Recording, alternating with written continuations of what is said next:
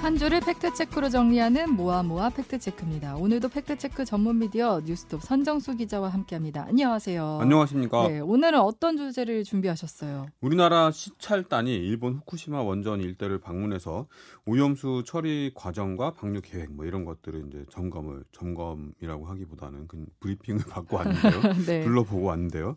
어, 이를 둘러싼 어, 잘못된 정보들이 굉장히 많이 돌아다니고 있어서 팩트체크 주제로 한번 잡아 봤습니다. 음, 먼저 이제 짚어볼 게 시찰단 명단 공개와 관한 건데 시찰단 명단이 공개됐다 이런 주장이 있었어요. 국민의힘 우리 바다 지키기 검증 TF 위원장인 성일종 의원이 21일 지상파 토론 방송에 출연을 해서 네. 이름을 다 발표했잖아요. 이렇게 얘기를 했습니다. 근데 뭐 지금 기사가 계속 나오긴 했지만 예. 시찰단 단장 그 유국희 원자력 안전위원회 위원장 말고는 사실 예. 우리가 명단을 본 적이 없는 것 같거든요. 그렇습니다. 명단은 전혀 공개된 적이 없고요. 네. 그리고 어 25일이 어, 실질적으로 이제 마지막 일정이었는데 일정이 끝날 때까지 명단은 공개된 적이 없습니다. 네. 그리고 어, 국무조정실 박구현 1차장이 그 이 시찰단이 결정되는 시점에서 브리핑을 했는데요.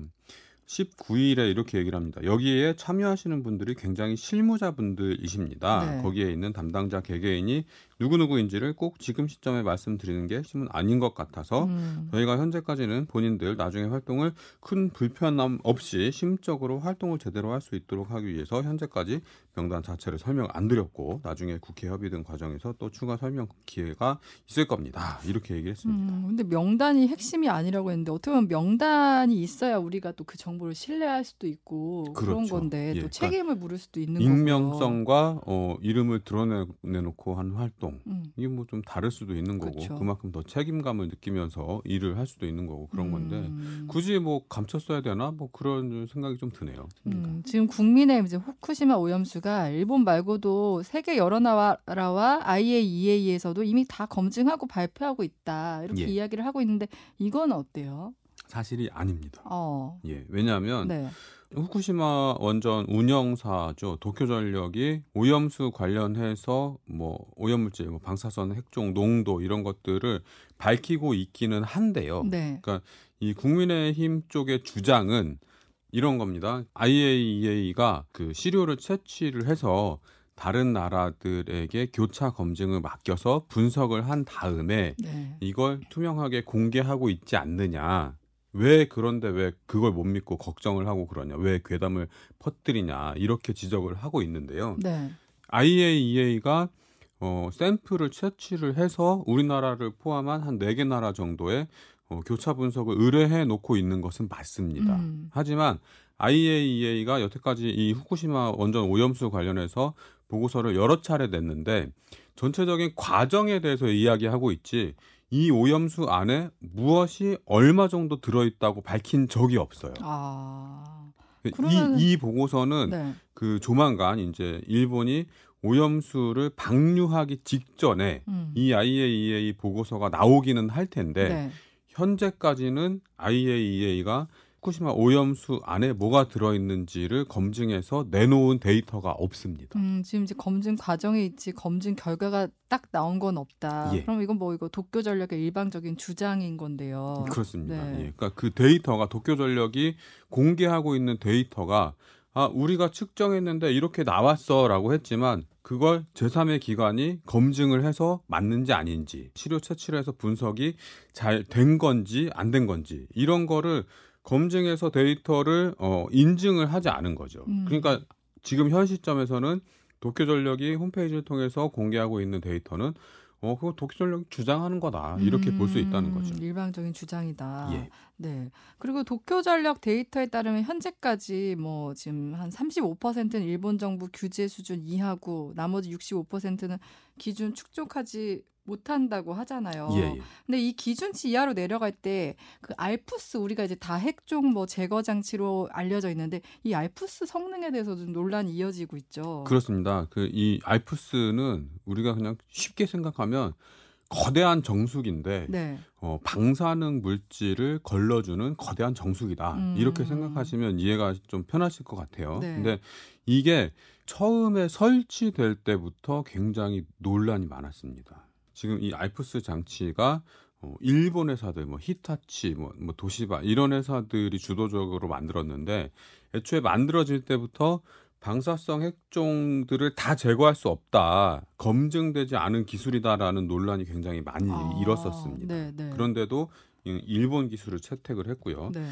처음에 일- 일- 이 도쿄전력과 일본 정부는 불검출 수준으로 방사능 물질을 제거할 수 있다. 이렇게 음. 홍보를 했었거든요. 네, 네. 근데 한참 지나서 2020, 2011년부터 이 후쿠시마 사고가 생겨가지고 2020년 무렵에야 탄소 14, 뭐 이런 것들을 제대로 걸러낼 수 없다. 이렇게 실토를 하고 있어요. 아, 그래요? 예. 네. 그리고 관련해서 일본의 오염수 방류의 방사능 기준을 네.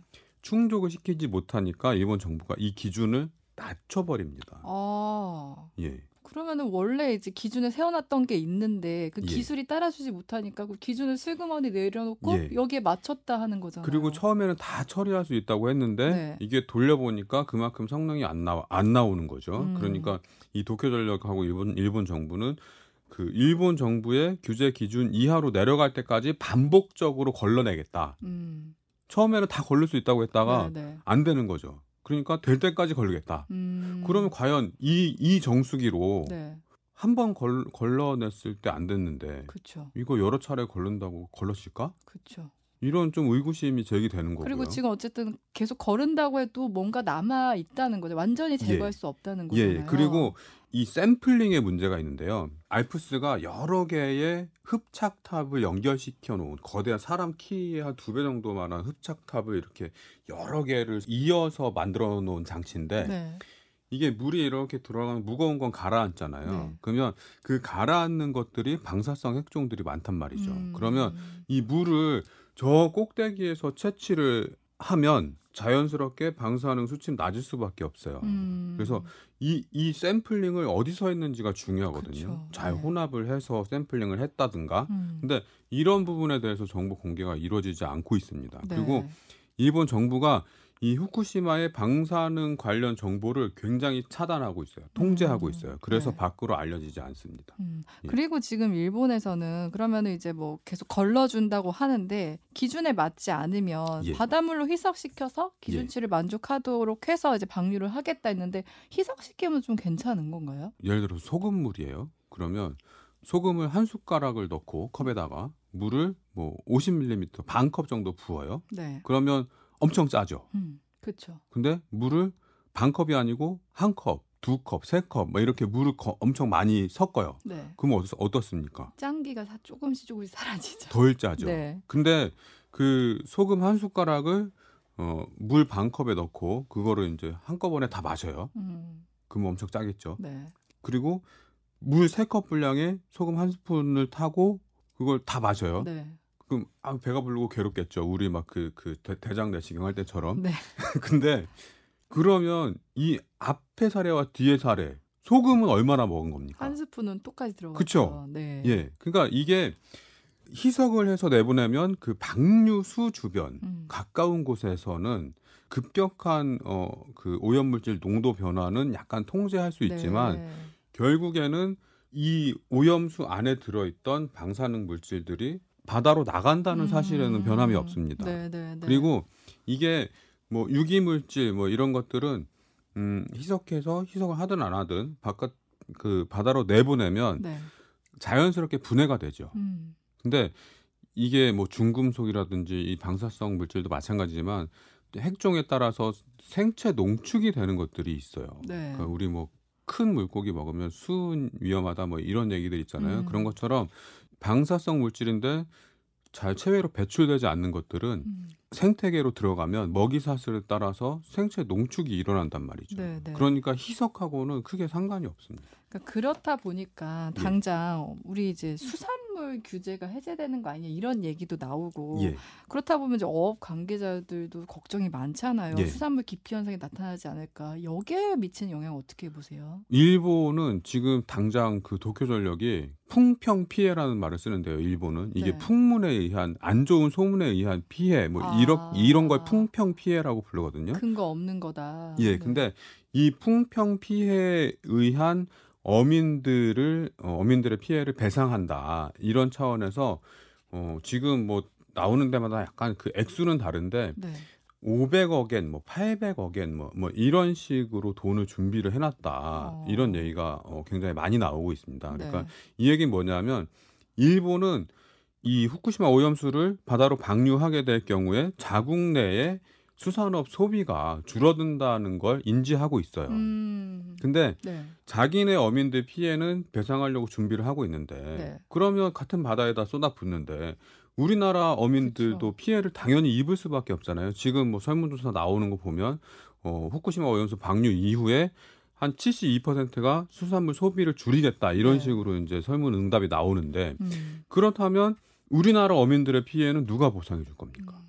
일본 정부가 보상해 주나요? 그렇죠. 아니 안 해주겠죠. 예, 그러면 네. 최소한 우리나라 정부는 우리 어민들을 대표해서 어민들의 권익을 지키기 위해서 일본 측에다가 이런 요구를 해야죠. 너네 음. 너네는 오염수 방류하면서 너네 어민들 피해 입는다고 배상 준비하고 있는데 네. 그러면 그 오염수 방류됐을 때 입을 우리 우리 어민들 피해는 어떻게 될 거야? 음. 이거를 따져줘야 되는 게 우리 대한민국 정부의 임무가 아닐까요? 네, 근데 이런 예. 상황에서 이제 국회에서 예. 그 영국 교수가 와서 이 오염수를 뭐 10리터라도 마시겠다고 해서 좀 논란이 됐었잖아요. 그렇습니다. 네. 예, 10리터 좀 마셔 마시 마셔도 되는 건가요? 배가 불러서 진짜? 못 마실 것 네. 같은데 10리터는 네. 그 24일에 국회 과기정통위 회의에 출석을 한 주한규 한국원자력연구원장 이분 그 원자력계의 어, 핵심 인물 중에 한 분인데요. 마시면 안 된다 이렇게 정색을 하면서 답변을 합니다. 네. 그리고 이 이분이 뭐- 뭐라고 하냐면 후쿠시마 오염수는 음용수 기준을 훨씬 넘기 때문에 마시면 안 된다는 것이 공식적인 입장입니다. 연구원은 상시 음용을 하면 안 된다는 보도 자료를 낸 예- 예정입니다. 이렇게 얘기를 했습니다. 음. 그러면 우리 이제 하수 처리장, 폐수 처리장 물은 어때요? 어, 이 성일종 의원이 네. 어, 오염 깨끗하게 처리하면 마셔도 되는데 정서상 어, 마, 마시지 않는 거예요. 이렇게 얘기를 했는데요. 네. 그건 사실과 다르고요. 후쿠시마 오염수의 그 정화 장치인 알프스도 마찬가지고 하수 처리장, 폐수 처리장도 마시기 위해서 설계가 돼 있는 게 아닙니다. 음. 그래서 그 최종 처리수 방류수는 사람이 마시면 안 됩니다. 근데 음. 마시면 안 되는 거를 자꾸 마실 수 있다고 얘기하는 거는 네. 그게 이제 호도하는 거고 괴담이 되는 거죠. 음, 그러니까 이게 국민 생명과 좀 직결된 문제고 그렇잖아요. 그러니까 네. 단순히 뭐 외교적인 관계나 이런 거를 고려해서 할 게 아니라 정말 좀 냉정하게 판단해야 되지 않을까 싶습니다. 그게 과학이고 음. 되면 되는 거고 위험하면 위험한 거고 음. 아니면 아닌 거고. 근데 거기에 이제 다른 고려가 들어가면 안 되는 거죠. 음. 네, 오늘 모아모아 팩트체크는 여기까지고요. 그리고 한 가지 광고 말씀드릴 게 있는데요. 모아모아 팩트체크의 생활 밀착형 아이템들을 책으로도 만나실 수 있습니다. 우리 선정수 기자가 쓴 가짜 과학 세상을 여해하는 팩트체크를 위한 안내서 청취자 여러분에게 드릴 건데요. 홈페이지 왼쪽 상단 제작진의 바랍니다 란에 이메일 주소 남겨주세요. 네, 그럼 오늘 선정수 기자는 여기서 보내드릴게요. 고맙습니다. 고맙습니다.